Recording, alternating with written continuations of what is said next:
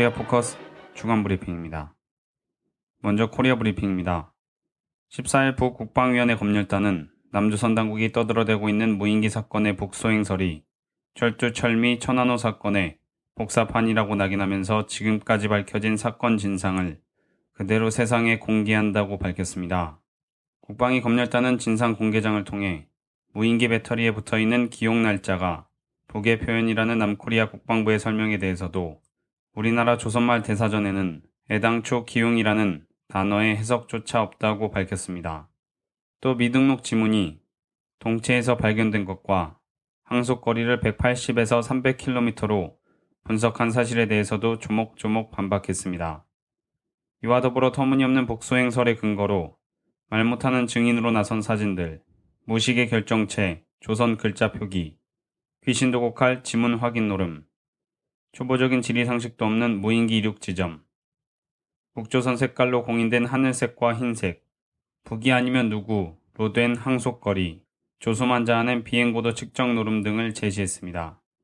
그러면서 북무인기설의 의도로 첫째, 우리를 무인기 사건의 주범으로 몰아붙여 악화되고 있는 북남 관계와 조선반도에 첨예한 전쟁 국면 조성의 책임을 전가시켜 보려는 데 있다. 둘째, 또 하나의 천안호 사건을 조작하는 것으로 제2의 524 대북 조치를 취하여 북남 관계를 영원한 대결 관계로 만들어 놓으려는 데 있다. 셋째, 그 무슨 안보 태세 강화를 구실로 미국 상전을 저들의 무력 증강에 깊숙이 끌어들여 전력 공백의 허점을 메우고 우리에 대한 군사적 압사를 기어이 실현해 보려는 데 있다고 설명했습니다. 계속해서 북소행설은 영원히 통할 수 없다며 국방위원회 검열단은 남조선 당국이 아직까지 천안호 사건에 북소행설을 걷어들이지 않았을 뿐 아니라 제2의 천안호 사건을 계속 날조해내고 있는 조건에서 모든 것을 해명할 용의가 있다고 밝혔습니다. 이에 대해 같은 날 남코리아 국방부 김민석 대변인은 정례 브리핑에서 공동조사 제안은 대한민국 내 분열을 조장하기 위한 저급한 대남 심리전에 불과한 것으로 논의할 가치가 없다고 말하며 북의 공동조사 제의를 거절했습니다.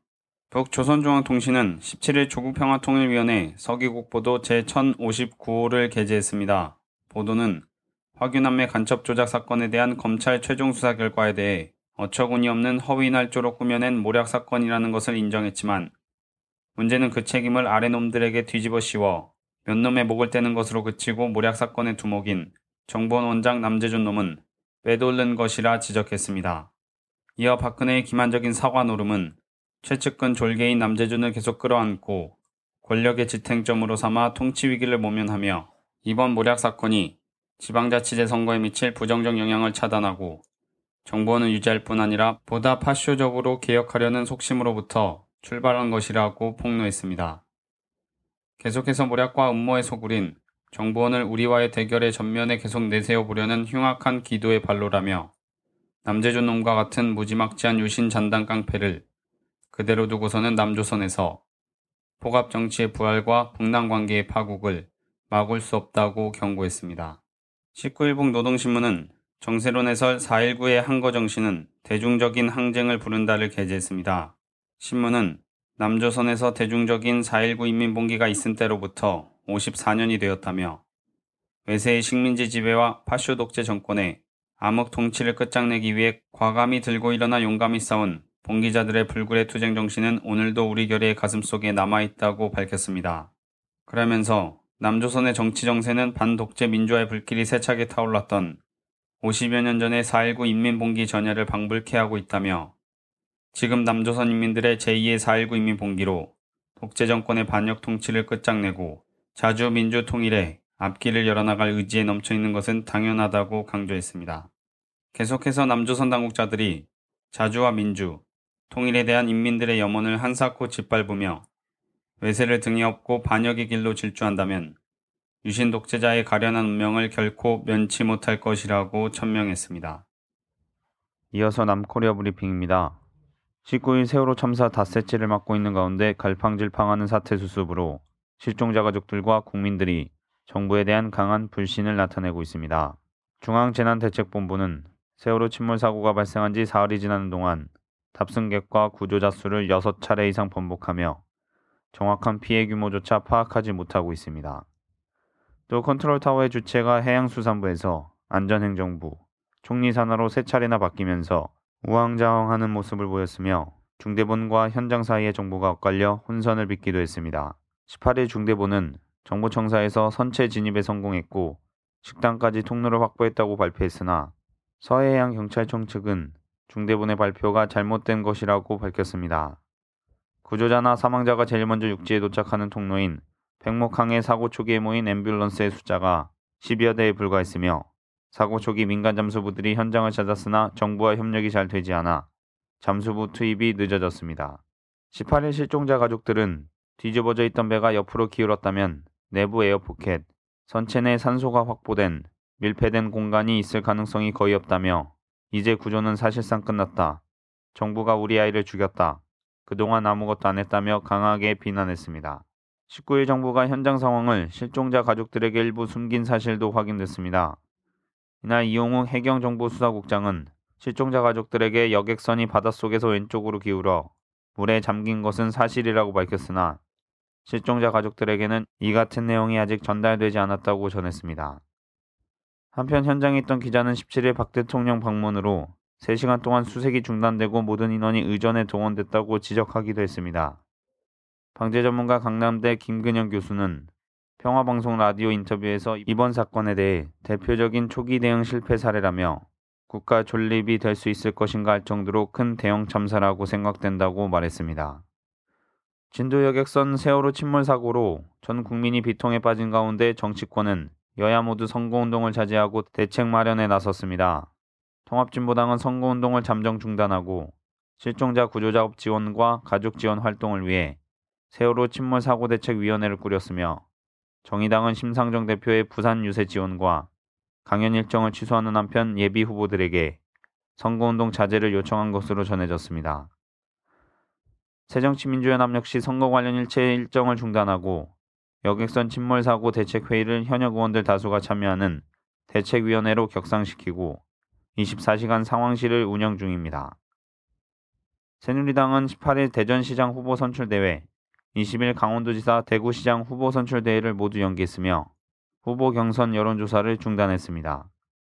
한편 국회에서는 통합진보당 이석기 의원 제명한 상정권으로 이날 오후 열릴 예정이었던 국회 상임위 윤리특위 전체 회의가 잠정 연기됐습니다. 국회 사무처도 전국 노래자랑 녹화, 3부 축구대회 등 자체 문화행사 일정을 각각 연기하고 취소했습니다. 검찰은 14일 화교 남매 간첩 조작 사건의 증거를 조작한 혐의로 구속 기소된 2명 외에 대공수사처장 등 국가정보원 직원 2명을 추가로 불구속 기소하고 1명을 시한부 기소중지 처분을 하는 등 이 같은 내용을 담은 최종 수사 결과를 발표했습니다. 그러나 관심을 모았던 남재준 정보원장 등 정보원 고위층의 개입 여부는 밝혀내지 못했으며 조작된 증거를 확인도 하지 않고 법원에 제출하고 무리한 수사와 공소 유지를 한 검찰에 대해서는 무혐의 처분으로 수사를 마무리 지었습니다. 검찰은 앞서 구속 기소됐던 정보원 기획 담당 김모 과장과 협조자 김모 씨에 이어 이날 이모 대공수사처장과 이인철 중국 선양 총영사관, 교민 담당 영사를 증거 위조 및 사용, 사문서 위조 및 행사, 허위 공문서 작성 및 행사 등의 혐의로 불구속 기소했으며 자살 기도를 한 권모 과장에 대해서는 현재 병원 치료 중인 점을 감안해 시한부 기소 중지를 결정했습니다. 한편 검찰은 이 처장의 윗선인 대공수사국장과 이 차장, 남재준 정보원장 등 이른바 정보원 고위층의 개입 여부는 확인하지 못했다고 발표했습니다. 검찰은 윗선 개입 의혹을 밝히기 위해 최모 대공수사국 부국장을 소환 조사하고 이모 대공수사국장을 서면 조사했지만 정보원 수사팀 등 관련자들이 부국장 이상 상급자에게 증거 입수 경위에 대해 보고한 바 없다는 취지로 진술한 데다 정보원 전문 등의 물증도 이와 부합하는 것으로 나타나면서 수사에 어려움을 겪었습니다. 또 검찰은 유우성 사건 수사 및 공소 유지를 담당한 검사 두 명에 대해서도 증거 위조를 인지하거나 관여한 점이 확인되지 않아 무혐의 처분했다고 발표했는데 다만 공소유지 과정에서 검사들의 문서 위조를 미리 걸러내지 못하는 등 여러 문제점이 노출됐다고 보고 조만간 대검 감찰본부를 통해 정식 감찰에 착수할 예정입니다. 하지만 남재준 정보원장 등 이번 조작 사건의 윗선을 제대로 수사하거나 밝히지 못하고 수사검찰 무혐의 처분과 손방망이 감찰로 대신하는 등 핵심을 비껴갔다는 비판을 면치 못할 것으로 보입니다. 박근혜 대통령은 15일 국가정보원의 화교남매 간첩 조작 사건과 관련 유감스럽게도 잘못된 관행과 철저하지 못한 관리 체계에 허점이 드러나 국민께 심려를 끼쳐드리게 돼 송구스럽게 생각한다고 말했습니다. 박 대통령은 전날 서천호 정보원 2차장의 사표를 수리한 데 이어 대국민 사과를 통해 시 강력한 문책 방침을 밝혔습니다. 하지만 이번 조치는 문제의 본질을 해결하지 못하는 미봉책에 불과하며 명백한 꼬리 자르기라는 해석입니다. 이날 내곡동 청사에서 기자회견을 자청한 남재준 정보원장은 증거 서류 조작 의혹으로 국민께 심려를 끼쳐 드린 점을 머리 숙여 깊이 사과드린다는 내용의 형식적인 기자회견문을 읽고 3분 만에 서둘러 기자회견장을 빠져나갔습니다. 이에 대해 새정치민주연합 김한길 공동대표는 국회에서 열린 의원총회에서 몸통은 손도 못 대고 깃털만 뽑았다며 검찰은 정부원 간첩 증거 조작 사건에 윗선이 없다고 면죄부 수사 결과를 발표하며 허송세월했고 심지어 검찰 스스로에게도 면죄부를 줬다고 비판했습니다. 이어 더는 특검을 미룰 수 없다. 특검만이 답이라면서 박근혜 대통령은 우선 정부원장을 문책 인사하고 특검을 수용함으로써 정부원에 대한 개혁 의지를 국민에게 입증해야 한다며 특검 도입과 남재준 정부원장에 대한 문책 인사를 강조했습니다. 김장수 청와대 국가안보실장이 위원장을 맡고 있는 NSC 국가안전보장회의 상임위원회 위원회 대통령 비서실장이 추가됩니다. 박근혜 대통령은 15일 오전 청와대에서 열린 국무회의에서 이러한 내용의 NSC 운영 등에 관한 규정 개정안을 즉석 안건으로 상정해 심의 의결했습니다. 대통령령인 기존 규정에 따르면 NSC 상임위원은 외교부 장관, 통일부 장관, 국방부 장관, 국가정보원장, NSC 사무처장인 국가안보실 1차장, 국가안보실 2차장을 겸임하는 청와대 외교안보수석 등 6명이며 국무조정실장은 상임위원은 아니지만 상임위에 출석해 발언할 수 있습니다. 이번 규정 개정에 따라 김기춘 비서실장은 김장수 실장 주재로 매주 정례적으로 열리거나 긴급한 사안이 발생했을 때 소집되는 NSC 상임위의 위원으로서 출석할 뿐만 아니라 회의에 대한 발언력을 높여 회의에 실질적인 영향력을 미치게 됐습니다. 이에 대해 외교안보 분야를 책임지는 국가안보실이 비서실과 분리된 체제에서 김기춘 대통령 비서실장이 NSC 상임위원이 된 것을 두고 뒷말이 나오고 있습니다. 한겨레 신문은 보도를 통해 정부 관계자는 대통령이 의장인 NSC의 위임에 의해 국가안전보장과 관련된 대외정책, 군사정책 및 국내 정책 사항을 협의하는 상임위 기능을 효율적으로 하기 위해라고 설명했지만 힘이 더욱 세지면서 명실상부한 부통령에 등극했다는 평가도 나온다고 보도했습니다. 또 중요한 문제로 김장수 실장과의 관계 설정에서 외교 안보 분야 컨트롤 타워인 김장수 실장이 관장하는 회의에 선임 실장인 비서실장이 끼어든 상황이라 여러 가지 혼선을 빚을 우려가 제기됐습니다. 심지어 박 대통령이 김기춘 실장을 통해 김장수 실장을 견제하려는 게 아니냐는 관측도 나오고 있는 상황입니다. 새정치민주연합 허영일 부대변인은 김기춘 실장이 NSC 상임위원으로 추가된 것은 기춘 대원군이 병권까지 장악하는 격이라며 두 김 실장 간의 외교안보 정책의 주도권 다툼이 필연적으로 일어날 수밖에 없다고 논평했습니다. 2월 24일 시작된 미남 합동 독수리 연습이 18일 종료됐습니다. 이번 독수리 연습에는 남코리아군 20여만 명과 미군 7,500여 명이 참가했습니다. 독수리 연습 기간 중 20여 년 만에 최대 규모로 3월 말 미남 합동 상륙작전 쌍용 훈련이 벌어졌습니다. 한편 코리아반도 공역에서 진행되는 2014년 1차 미남 합동 맥스 썬더 연습이 이달 11일부터 25일까지 실시됩니다. 이번 맥스 썬더 연습에는 역대 최대 규모인 100여 대의 전투기가 참여합니다. 정부가 이스라엘과 함께 무인기 항공기 개발 프로젝트를 추진합니다. 17일 산업통상자원부는 이스라엘과 무인 항공기 공동 개발을 위한 태스크포스를 구성하고 이르면 다음 주부터 실무 협의에 들어간다고 밝혔습니다. 정부는 무인 항공기뿐만 아니라 정보 보안 분야에서도 이스라엘과 기술 협력을 추진할 계획입니다. 산업부는 오늘 7월 14일부터 16일 서울에서 이스라엘과 민간 합동 기술 협력 회의를 개최할 예정이라고 전했습니다. 농가의 63.5%인 75만 5천 가구의 농축산물 판매 금액이 천만 원 미만으로 조사됐습니다. 한편 연수입 1억 원 이상의 고소득 농가는 전체 농가의 2.8% 3만 2천 가구로 1년 전보다 8.1% 증가했습니다. 통계청이 17일 발표한 2013년 농림어업조사 결과 보고서에 따르면 2013년 12월 1일 기준으로 농가는 114만 2천 가구, 농가 인구는 284만 7천 명으로 나타났습니다. 이는 전년 대비 0.8%, 2.2% 각각 줄어든 수치입니다. 농가 경영주의 평균 연령은 65.4세로 나타났으며 70세 이상이 37.7%, 60세 이상이 29.6%, 50세 이상이 23.4%로 나타났습니다. 민주노총이 5월 1일 세계 노동절을 맞이해 전체 노동자들이 노동절 유급 휴일 권리를 보장받을 수 있도록 모든 노동자의 노동절이라는 슬로건 아래 전국적 캠페인과 운동에 돌입합니다. 민주노총이 16일 오후 1시 서울 정동 민주노총 대회의실에서 기자회견을 열고 노동절 유급 휴일 권리 찾기 운동을 선포했습니다.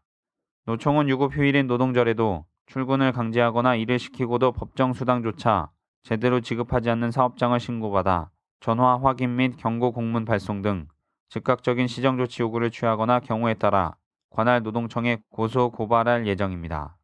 이를 위해 4월 14일부터 5월 1일까지 전국 지역을 대상으로 노동상담센터 등을 통해 상담과 제보를 받기 시작했으며 전국 16개 지역 본부에 노동절 유급 휴일 적용 매뉴얼을 전달하고 거리와 온라인 홍보물도 지속적으로 배포할 계획입니다. 유급 휴일인 노동절에 일하지 않을 경우에도 유급 휴일 수당으로 통상 임금의 100%를 지급해야 하고 일할 경우에는 추가로 휴일 노동 수당 100% 또는 150%를 더해 지급해야 합니다. 이를 어길 경우 3년 이하의 징역 또는 2천만 원 이하의 벌금에 처해집니다. 민주노총과 학교 비정규직 노동조합은 법 준수를 계도하기 위해 일선 학교에 대한 공문 발송을 교과부에 요청할 예정이며 노동부에도 근로감독 강화와 특별 계도를 요청한 한편 법률 재개정도 모색할 계획입니다. 민주노총은 노동절의 역사와 정신을 계승해 노동절 휴무 권리 찾기 캠페인을 벌이는 동시에 10대 투쟁 과제를 제시하고 조직적 투쟁 결의도 높여낼 계획입니다. 10대 투쟁 과제는 박근혜 퇴진, 노동 탄압 분쇄, 노동 기본권 보장, 민영화 연금 계약 저지, 모든 노동자의 노동절 유급 휴무 쟁취, 장시간 노동 철폐 실노동 시간 단축, 비정규직 차별 철폐, 정규직화 쟁취, 최저임금 현실화, 통상임금 정상화, 공공기관 거짓 정상화 저지, 남재준 파면 국정원 해체, 민주주의 사수, TPP 저지 등입니다. 국가정보원 시국회의는 19일 오후 6시 청계광장에서 범국민대회를 개최하고 여객선 세월호 침몰 참사 무사 생還기원과 남재준 파면 특검 실시를 요구했습니다. 4.19 항쟁일을 맞아 천여 명의 시민이 참석한 가운데 열린 이날 집회는 여객선 세월호 침몰 참사를 고려해 어느 때보다 차분한 분위기 속에서 진행됐습니다. 참가자들은 앞뒷면에 각각 무사 생환을 염원합니다. 남재준 파면 특검 실시라고 적은 피켓을 들었으며 실종자들의 생존을 기도하는 묵념으로 집회를 시작했습니다. 이어 4월 혁명의 정동익 상임의장은 정부는 진상규명을 위해 특검을 하라는 국민의 최소 요구마저도 1년 넘게 외면해 왔다며 이번에 관건 부정선거를 바로잡지 못하면 앞으로 모든 선거는 하나마나라고 밝혔습니다. 또 서울대 민주화를 위한 교수협의회 회원 최갑수 교수는 4월 혁명을 미천 삼아 유신을 뚫고 광주 항쟁을 거쳐 1987년 6월 항쟁을 일으켜냈다며 우리 모두 주체가 돼 안으로부터 혁명을 먼저 이뤄내야 한다고 강조했습니다. 참가자들은 집회를 마친 후 청계광장에서 명동성당을 돌아 청계광장까지 행진했습니다. 끝으로 국제브리핑입니다. 12일 현지 시간 13시 파리 메종데민에서 민주와 평화라는 주제로 제3회 코리아 국제 컨퍼런스가 열렸습니다. 2012년 시작된 코리아 국제 컨퍼런스는 1회에 남코리아의 국가보안법 문제를 2회에는 코리아의 평화를 다뤘으며 올해는 민주주의와 평화, 코리아와 동아시아의 정세 분석과 전망이라는 주제로 동아시아까지 범위를 확장하여 심도 깊은 토론이 진행됐습니다. 이번 컨퍼런스는 코리아 국제 포럼, 프랑스 코리아 친선협회가 공동 주최했으며 패트릭 퀸즈망 프랑스 코리아 친선협회 사무총장과 정세날 코리아 국제 포럼 국제 담당의 사회로 진행됐습니다. 세계에 대한 포럼, 폴렉스, 권리연대, 통합진보당 파리당원 모임 등이 참가단체로 행사에 참가했고 국내의 진보석학 활동가들이 참가해 열띤 발표 토론이 진행됐습니다. 일부 남코리아의 노동탄압 민주주의 수호와 코리아의 평화통일에서는 지영철 대한경제센터 전 대표, 이상훈 코리아 연대 공동대표, 브누아 께네데 프랑스 코리아 친선협회 부대표 등의 발표와 토론이 이어졌습니다.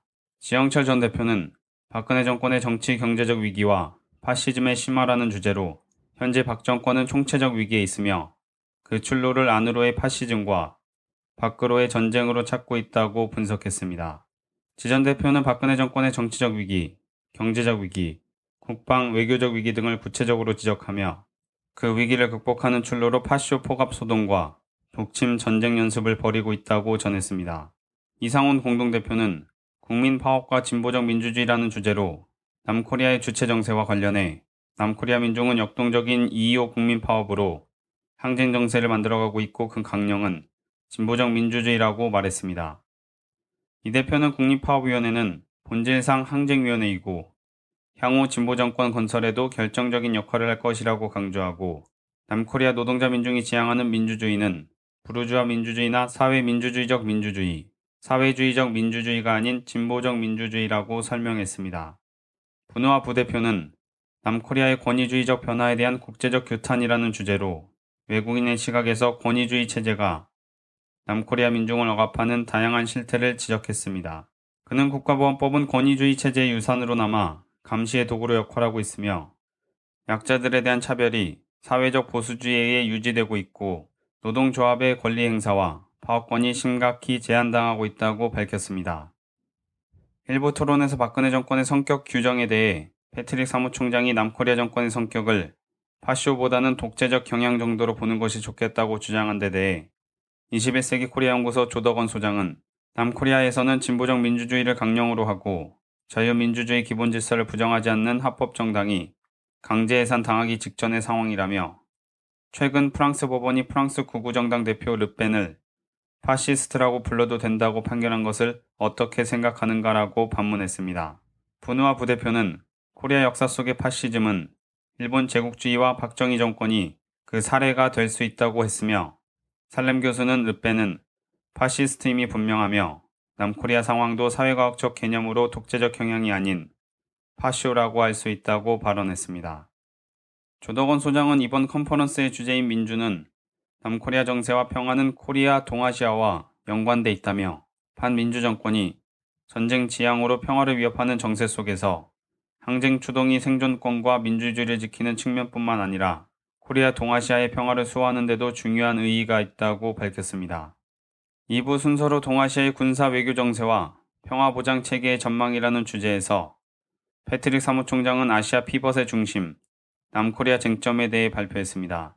프레젠테이션을 통해 그는 지리학적 역사적으로 세계 지배의 중심축이 이동하고 있음을 시각적으로 설명하고 동아시아가 세계의 새로운 중심이자 쇠퇴하는 미 제국주의의 주요 관심사가 되고 있으며 북과 첨예한 대결이 이루어지고 있는 전쟁터로 되고 있다고 분석했습니다.